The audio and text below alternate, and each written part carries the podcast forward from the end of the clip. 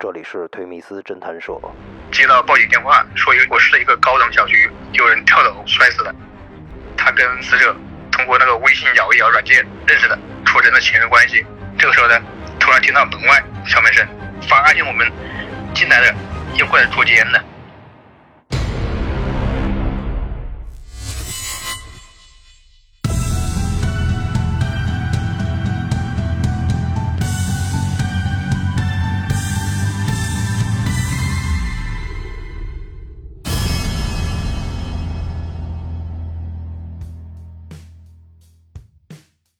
欢迎来到推迷斯侦探社。今天来到我们节目的一位嘉宾啊，他有两重身份，他不仅是一名刑警，还是一名律师。欢迎黄律师做客我们的节目。黄律师你好。嗯，你好。我了解到啊，您之前是做警察，现在又做律师，哎，这其中的转变是因为什么呀？我之前看过一个樊登读书的节目，哎，我我也很喜欢樊登老师。举了个例子，他以前毕业找工作的时候很不顺利，就拿单位愿意跟他签个十年二十年，给他一个月两千块钱工资，他愿意跟他签个长期，很有安全感。但是现在看就是这个真是很荒谬的触动的话，所以呢，基于这个原因比较出来一下挑战自我。那您觉得警察跟律师的工作最大的不同点在哪儿啊？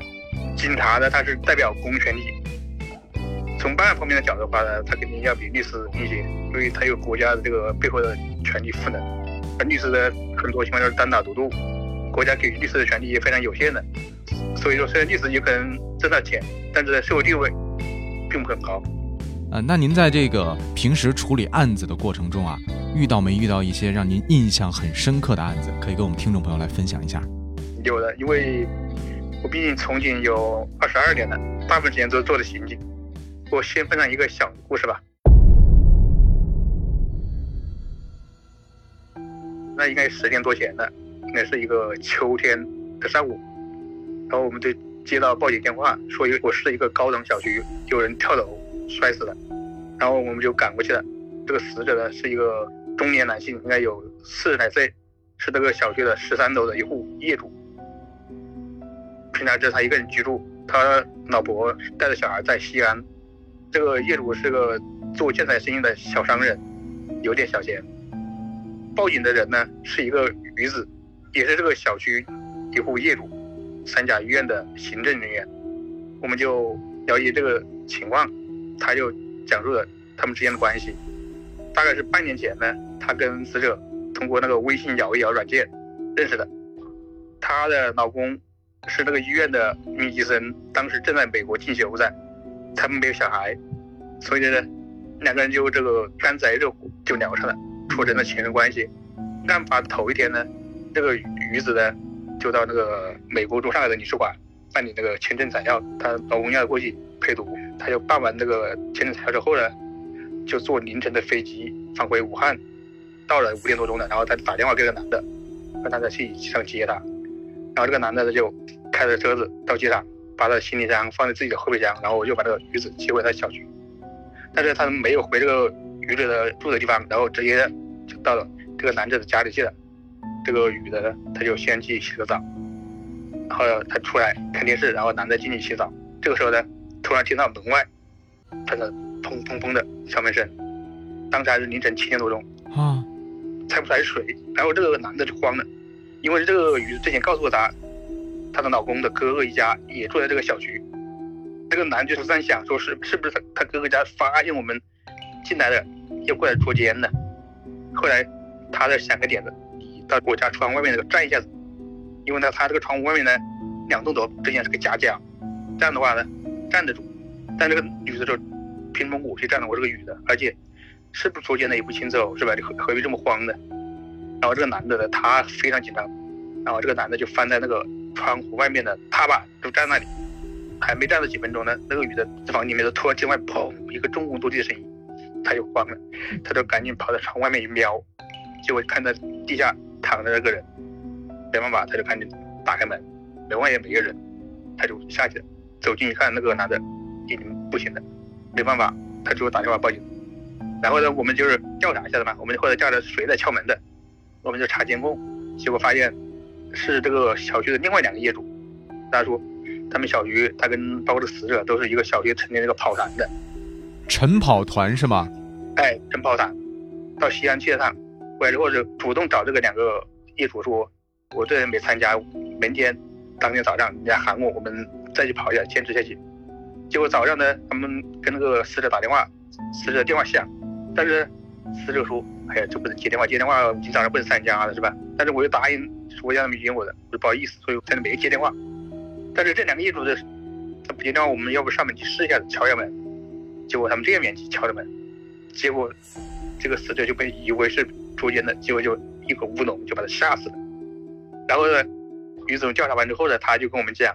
到时候这个死者老婆肯定要回来的，到时候你们警方能帮个忙，就是说暂时不要告诉我们两个之间关系，死者老婆知道肯定又又起波澜。我们当时也答应了，如果那个死者老婆实在问，那我们也办法保住的。这个死者老婆回来之后呢，因为他也忙着处理丧事，他也没来问这个案子具体细节，我们以为就没什么事了。结果就这个于子也找过来找我们，他说他的那个行李箱不是当时放在那个死者车上吗？行李箱里面呢有他去美国办签证那些资料，他这个东西补也补起来，他老公又接了过去，他怎么办？他慌了，他就说让我们能不能去把这个死者老婆联系过来，叫他把这个后备箱打开，他把行李箱拿走。我就跟他说，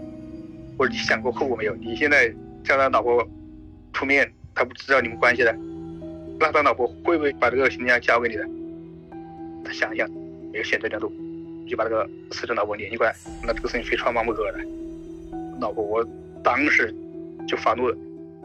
他说：“你把我老婆的命弄没了，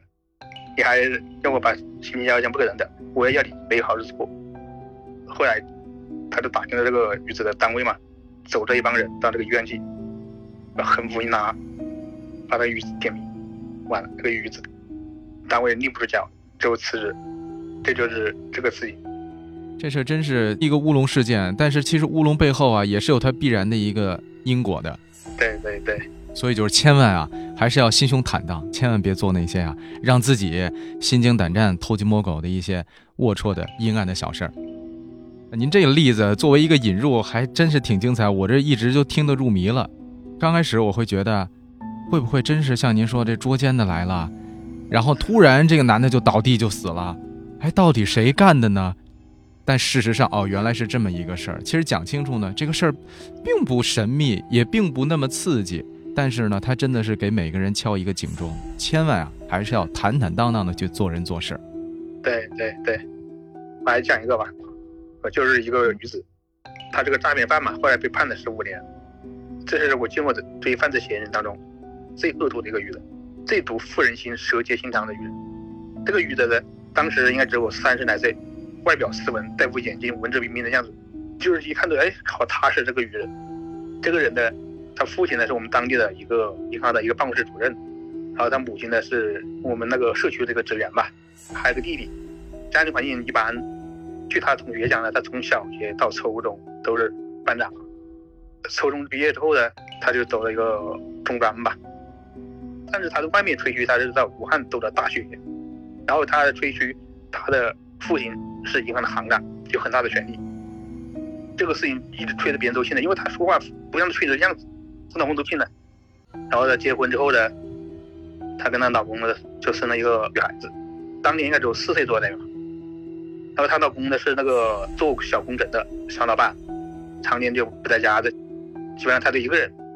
她小孩她也没管，就交给她自己父母带，就相当于一个无业人员。她特别喜欢买衣服，在我们当地的有名的服装店呢，她都去逛遍了，跟她老板都很熟了。其中有一家这个服装店老板呢，当时是有有两个女的搭伙做的，然后她跟那个两个女的成了闺蜜一样的。他通过这个老板的又认识的同样在服装店买衣服的另外几个女的，其中一个就是我们被骗得最惨的一个人。这个人呢，当地的一个烟草局的正式员工，家境比较好，他前夫也是我们公安局的，就这个烟草局的要比他大上差不多快十岁了。但是这个受害人是非常单纯的一个女的，他们就真正的发展好闺蜜的，天天在一起，一起吃饭，一起喝茶，一起逛街，